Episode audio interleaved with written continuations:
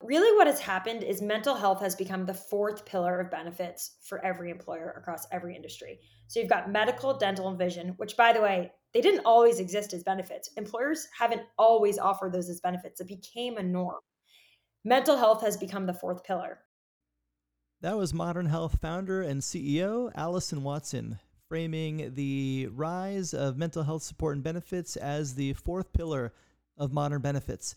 You know, if you work in HR or people operations or you're running businesses, chances are you've been having conversations, more conversations with your employees about mental health and mental health support.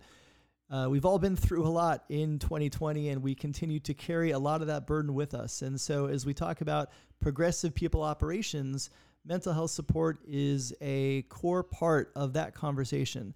So, I'm really excited to sit down in this episode of Redefining HR with Alyson to learn a little bit more about Modern Health's origin story and her perspective on the world of mental health support and benefits. And we'll be right back with that conversation after a brief word from our sponsor.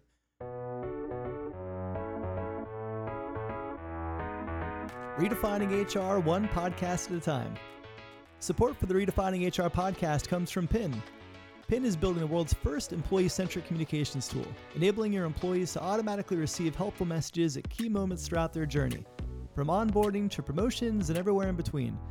Pyn helps companies battle communication overload and puts your employees in control over when and how they receive information. Go to pynhq.com for more information. That's P-Y-N-H-Q.com. And reinvent employee communications for the distributed workplace. And now, on to the show. Hey everyone, welcome to the Redefining HR podcast. I am your host, Lars Schmidt, and today, I'm thrilled to be joined by the founder and CEO of Modern Health, Alyson Watson. Alyson, thanks so much for coming on the show. If you wouldn't mind, why don't you give the listeners a, a uh, brief introduction and background on you?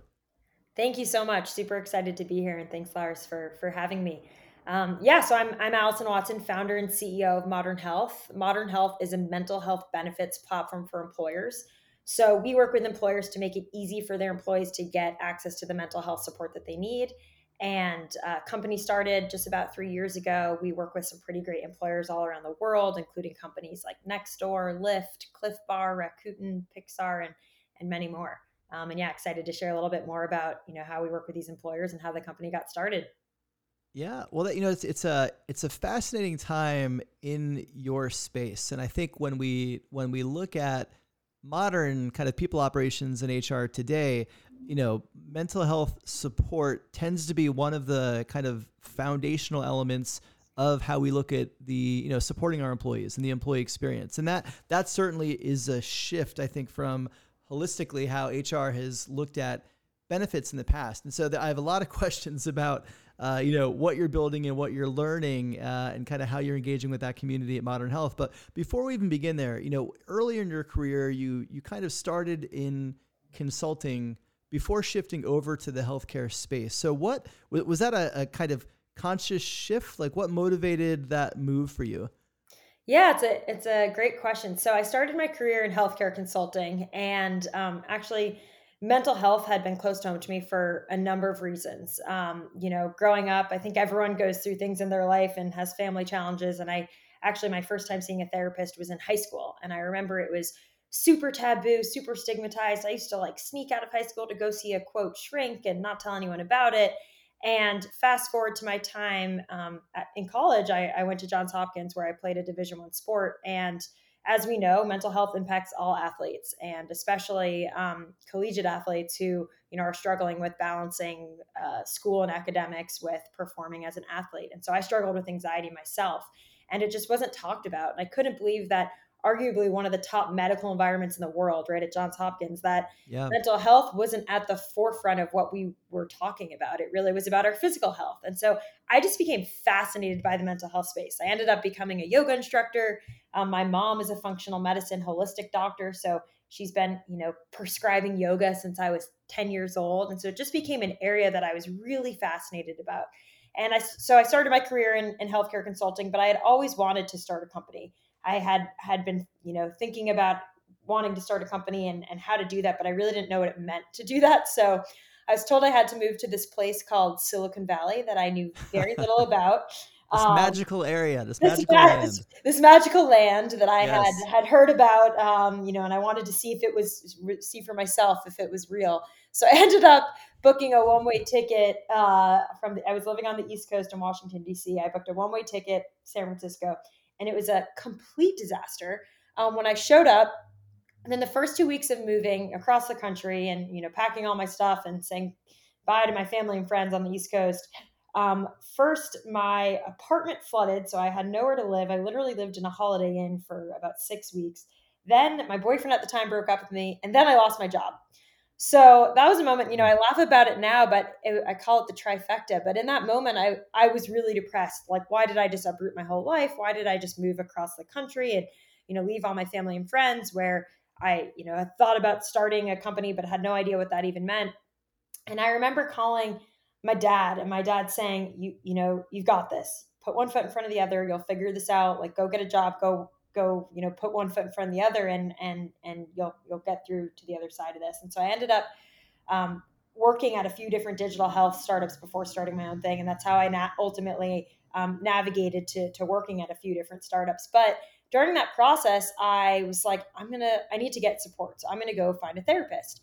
I ended up calling about 30 different therapists. None of them could I, I could afford. No one was accepting new um, members. And so I ultimately got connected to someone who agreed to a sliding scale rate. And I still see that person to this day, six plus later, six years wow. later.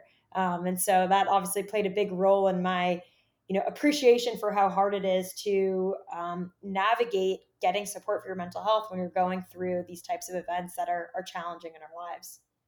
Yeah, you know it's interesting too. I think uh, you know so many. I'm a huge fan of origin stories when I when I speak with founders to try to get a sense of like where, where the idea came from, where the spark came from, and so often it was rooted in situations like this, where it was like a personal thing that you had to navigate uh, and and you realize through that experience that there must be a better way to do that right and then that that then becomes the thing that you you have to build for you you know was there you know the the, the experience sound like it, it shaped the idea for modern health but when did you know the time was right to actually kind of leave a corporate role and and go all in on this new idea yeah it's a great question so I think a couple things. First, the really what like caused the light bulb to go off for me was when I went through that experience and tried to get connected and go find a therapist.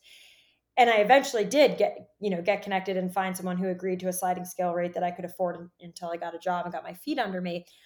The benefit of working with that therapist through that time, but then beyond that time, made me realize why do we have to wait until we're in crisis mode to get support? Why do we have to wait until things feel like they're blowing up in front of us to get the help that we need. Like, why don't we get help proactively so when these things do happen, we don't feel alone and we are able to get the support and we're able to work through it and and you know see the silver linings and all the things that are challenging in our lives. And so that really stuck with me. Like as I was working with that therapist and you know got my feet under me and went and worked at a few different digital health startups, I continued to see this person and, and get so much value out of them as whether it was with career conversations, taking the plunge to start a company, working through different breakups, family things that came up, all these things that, you know, I typically wouldn't have gone and seen someone and gotten the support that I needed. But because I went through this, these, this event of really being in a, a dark place where I needed help, it gave me this insight that we shouldn't wait until we're in crisis to get the support that we need. And so that really stuck with me. And then I ended up working at a few different digital health companies along the way before starting Modern Health, I was at a company called Collective Health, and that's really where I had a front row seat to the problem we're solving now. And Collective Health, which you know, I had an amazing experience working there. It's a really great company, really great founder and and CEO. And one of the things that we were doing there was partnering with different digital health companies out there in different areas, and mental health was one of them. So I started to really research the mental health space, and basically what I found was that there were all these point solutions that were focused on one subset of the population. So at, at Modern Health, we think about mental health on this spectrum from green to red, very similar to physical health. Everyone falls on the spectrum. We all have mental health, right? I'll often say if I'm giving a talk, I'll kick it off by saying, Who here has physical health? We all raise our hand. Who here has mental health? Not everyone raises their hand. And that's that's the point, right? Until we get to the point yeah. where everyone raises their hand, there's still that stigma or there's still that this notion that, oh, mental health means I'm in crisis mode, I'm in the red, and I don't need to do anything about my mental health until I'm there. And so the whole idea is how can we give folks the tools to engage in their mental health before they get in crisis mode. And the way that we do that is by thinking about mental health on the spectrum. So we think of it on the spectrum from green to red. We all fall somewhere on that spectrum, but it ebbs and flows at different points in our life. And what I saw when I was at Collective Health, which caused the light bulb to go off for me, was that there were all these solutions out there that were just focused on one subset of that spectrum. So you might have like a meditation app focused on people in the green. You might have one on one therapy focused on people in the red. But then people don't know where to go. Where do they fall in that spectrum? How do they get triaged to the right level of care at the right time if there's all these point solutions out there and they don't even know where to start? So right. I just became like fascinated about the idea of wow, triaging people to the right level of care, making everyone be able to engage in their mental health no matter where they fall in that spectrum and meeting them where they're at really personalize the experience and making it feel like no matter what you're going through whether it's relationship issues you know being home right now with kids without childcare or you know being in isolation struggling with loss of a loved one financial stress you name it making it feel like there's a really personalized way that is relevant to what that person's going through and then giving them the tools to engage in their mental health yeah, so that that's really interesting. So how, how does it actually work? Like, walk me through how Modern Health kind of supports, uh, you know, customers and, and employees, and, and you know, you mentioned kind of the range of you know from red to green. Like, what what are some of the different ways that Modern Health supports employees when they're at those different stages? Yeah, it's a great question. So, the way that it works is we go and partner with an employer and then we roll it out to all of their employees. So, all of their employees get access to Modern Health they download the app or they can access it through their desktop web. They take a quick assessment. So we use clinically validated assessments that help people tell us where's their mental health at. So they tell us where their mental health is at. So we get, you know, kind of a we get a clinically validated assessment of their their mental health. And then they tell us what they want to work on. Do they are they here because they want to improve relationships, their relationship? Are they here because they want to improve you know their um, how they are how they're doing at work with their career development or maybe they're a new manager maybe they're struggling um, financially and they have financial stress and they want to talk through that whatever it is that they want to work on or whatever their preferences are we then put together a personalized mental health care plan so we take all this data all these inputs from the user and then we spit out here's where we where we think you should start and where we think you should start can range based on the individual. So for one person, it might be engage with a therapist, meet with a therapist one on one, and meet with them virtually or maybe in person in a pre-pandemic world. Or maybe someone is is best suited to engage in digital solutions like meditation to improve mindfulness if that's a goal of theirs, or an evidence-based course that's pr- proven to prevent depression. Or maybe they want to just chat with a coach via text or virtually, um, you know, once a month to check in on things that are going on in their lives. So, whatever it may be, we personalize the experience for every individual, and then they engage through the app or through through the desktop web, and they get access to these services completely for free. So we have the employer pay for it, so it's completely free for all employees to engage. Interesting. Okay. And, and I think you know the the conversation around mental health support has certainly, I mean, w- within kind of the HR and people community, has certainly been accelerated after going through what we went through collectively in 2020 with COVID. The conversation around mental health support has certainly hit a you know a crescendo within the field but i'm curious what you've seen as obviously uh, you know a, a, platform in this space how has covid shaped the conversations that you're having with prospective clients uh, and, and has it how has it impacted kind of the demand for your services? Yeah, it's a great question. So, you know, really what has happened is mental health has become the fourth pillar of benefits for every employer across every industry. So you've got medical, dental, and vision, which by the way, they didn't always exist as benefits. Employers haven't always offered those as benefits. It became a right. norm. Mental health has become the fourth pillar. Now, what's interesting is there's a couple reasons this has happened. It's obviously been accelerated in year 2020, given not just the pandemic, but everything else that's gone on that has impacted people's lives, whether it's the political environment, racial injustice, you know, being home right now in isolation, all these things that have impacted people's lives um, ultimately impact their how they show up at work. And so employers now have to prioritize supporting their employees' mental health in order for the business to be successful. But what's really interesting is that mental health was actually the number one cause of disability worldwide before 2020 even started. So, the number one reason that people took a leave of absence from work pre 2020 was already due to mental health issues. Now, people didn't really talk about it as much, and that's because there was still a stigma associated with it. There was still this taboo. But what's happened over the last few years is as mental health has become more destigmatized, which is great, more employees feel comfortable going to their heads of people, heads of HR, saying, I need support for my mental health, and the traditional uh, medical benefit that that you're offering me isn't working. And the reason it's not working is one, there's a shortage of therapists globally. And two, most of those therapists no longer accept insurance through traditional network carriers because their reimbursement rates are so low. So if you're a therapist and you work with any of the traditional network carriers, you get paid on average 40 to 60 dollars an hour. And mind you you get paid that after you submit a claim and go through all of the admin overhead right of, of participating and being part of their network. Now you've got a line out the door for your services with people who are willing to pay $200 an hour. Why, why would you accept insurance? So what's happened is as more and more providers and more therapists are sitting outside of health insurance carriers and just working through their private practice those who end up seeing a therapist in today's world is based on who can afford it, not based on clinical need. So there's this right. whole misallocation of healthcare spend in the mental health industry. But also, what's happened is when people try to go find a therapist, their, their traditional health insurance uh, or medical benefit, it's impossible. I often say it's like having Netflix without internet. You're supposed to be able to access it, but but you can't, right? That's why you have people call 30 different therapists. Half of them aren't accepting new patients. The other half have retired you know that maybe one of them has an appointment in six months on a tuesday at 2 p.m and if you can't make that or that's not a, you know a great therapist fit for you like good luck. And so all of this had been happening over the last several years but it didn't get into it, it didn't come to light until we got to a point where employees felt comfortable speaking up about it going to their heads of people going to their hr leaders saying i tried our health insurance i tried our medical benefit it didn't work. I've tried calling 30 people can like can you help me? And so really it's it's been this movement and i think part of what caused this shift was actually um, this inflection point where and it's really sad it, it took getting to this point but where um, you know the celebrity suicides with anthony bourdain and kate spade where these folks who were in the eyes of society you know seemingly very successful people who people had no idea were struggling to the extent that they were were in pain and, and struggling. And that created almost like this this um, movement where people started speaking up about what they're going through. We had famous athletes speaking up about you know struggling with mental health issues, and it just started this conversation where people said, "Hey, I struggle too," and if just because of you know my background or or you know my my um, where I work or what my profession is, like I can still struggle with mental health, and and now because it's becoming normalized, I can speak up about it.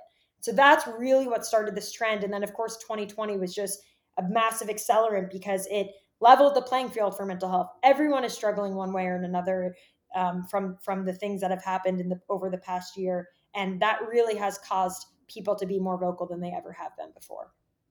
Yeah, you know, it's so interesting uh, as you as you watch the space and you and you you know you can kind of track the destigmatization of it over the last couple years in particular. And I think you know you, you mentioned you know mental health uh, you know issues being some of the, the number one reason why people take a leave of absence. I mean, if you come into work and you've got a broken arm and you have a cast on your arm, everybody is going to ask you, you know, what happened? Are you okay? Can they help you? Can they support you?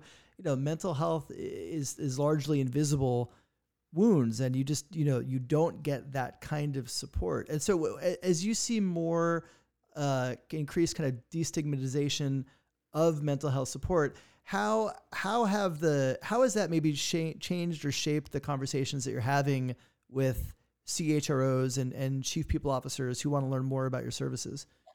You know it's it's really interesting one thing that is a silver silver lining out of mental health be becoming more destigmatized and more talked about at work is the importance of people leaders at a company.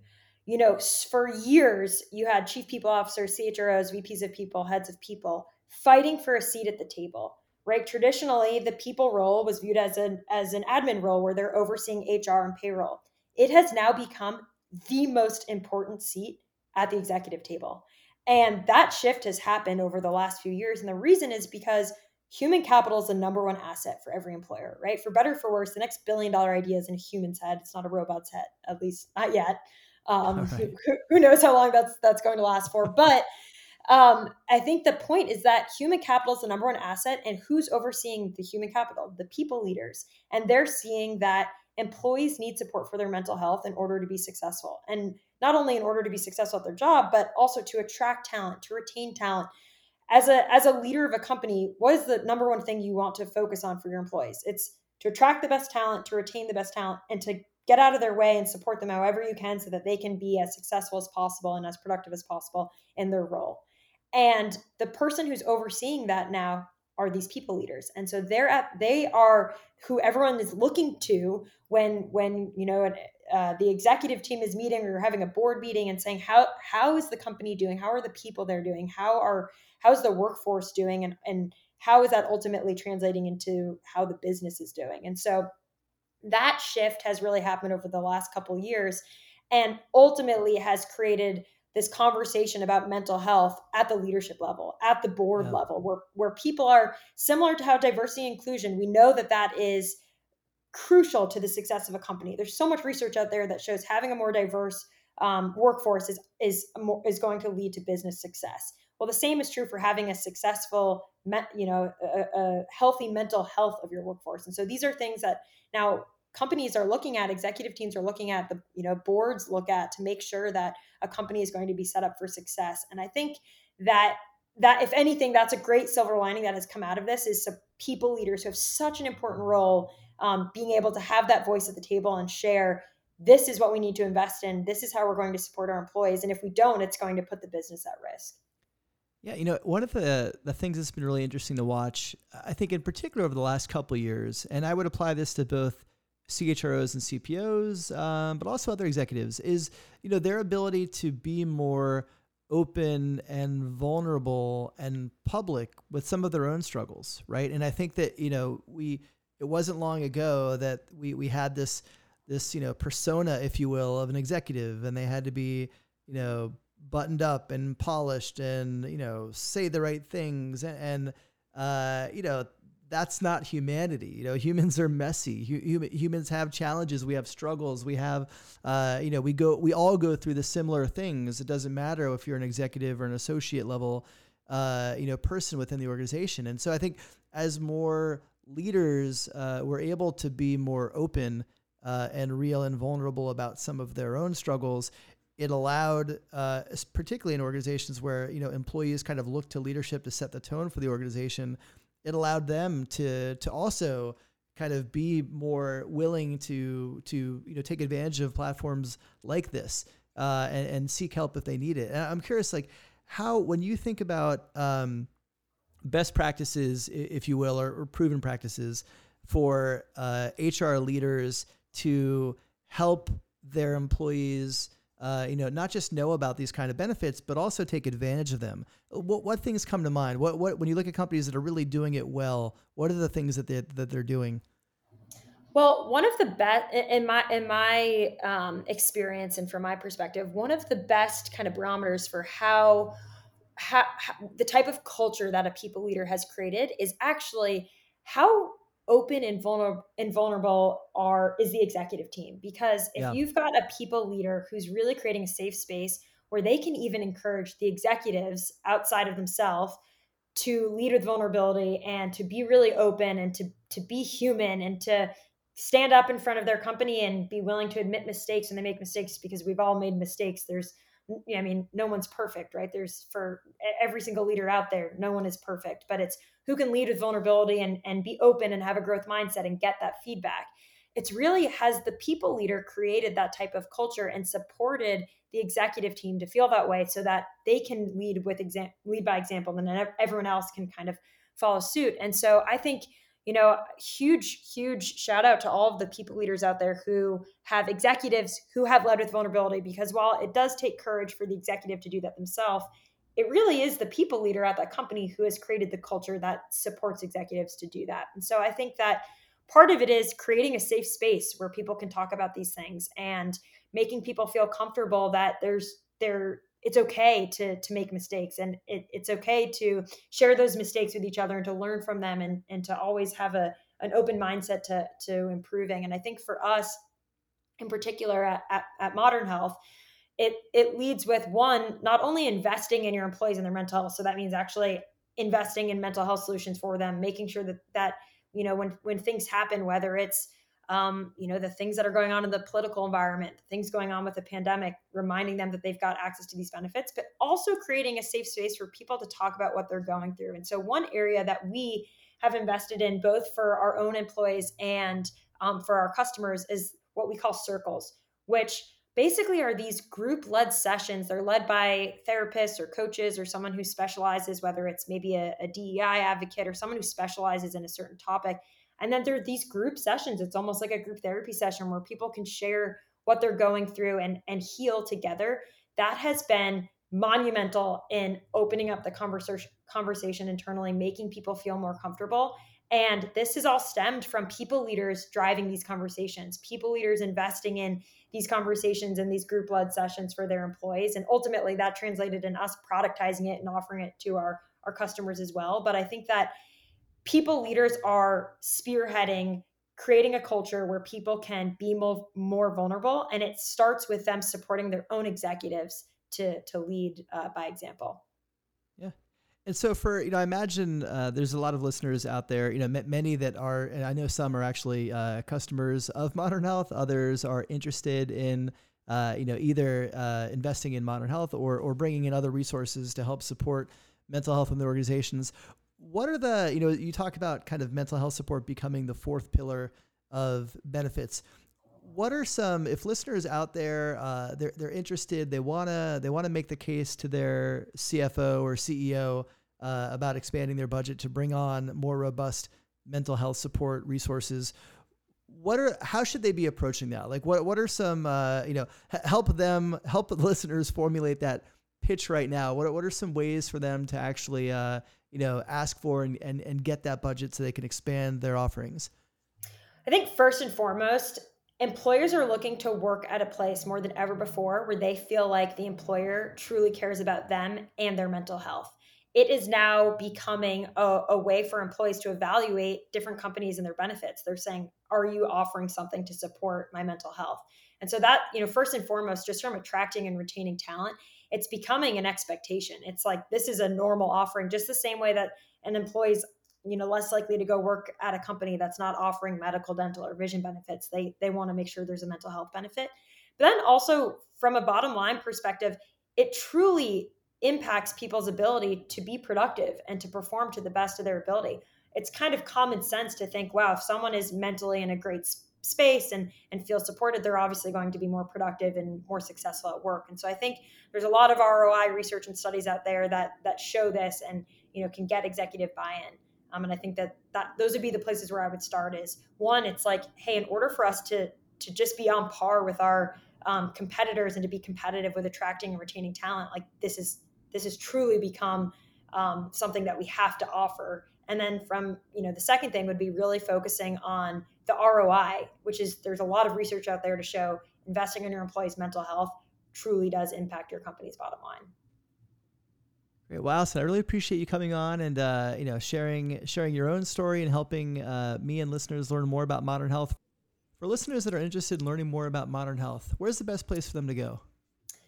Great question. So, first and foremost, I would go to www.modernhealth.com. We've actually got some great free resources. So, the circles that I mentioned, those group um, therapy led sessions, anyone can join those. We have them open to the public right now to, to heal through you know the the number of different things that are going on in all of our lives. So i highly recommend checking that out or offering those resources to your employees as a first step. And then if you're interested in, in rolling out a solution like modern health for your employees uh, please reach out to info at modernhealth.com and we'll make sure you get set up with with the right folks and uh, would be happy to, to support you and your employees great well alyson thanks so much for uh, making time to come on the podcast and thank you so much for having me Thanks for tuning into this episode of Redefining HR. For more information on the podcast, past episodes, future guests, the Redefining HR book, or free resources, be sure to check out redefininghr.com. And if you dig this podcast, why don't you share it with your CEO, your executive team, and your friends to help them discover what redefining HR is all about? If you really dig this podcast, I'd love for you to leave a review on whatever podcast delivery vehicle your ears prefer. See you next week.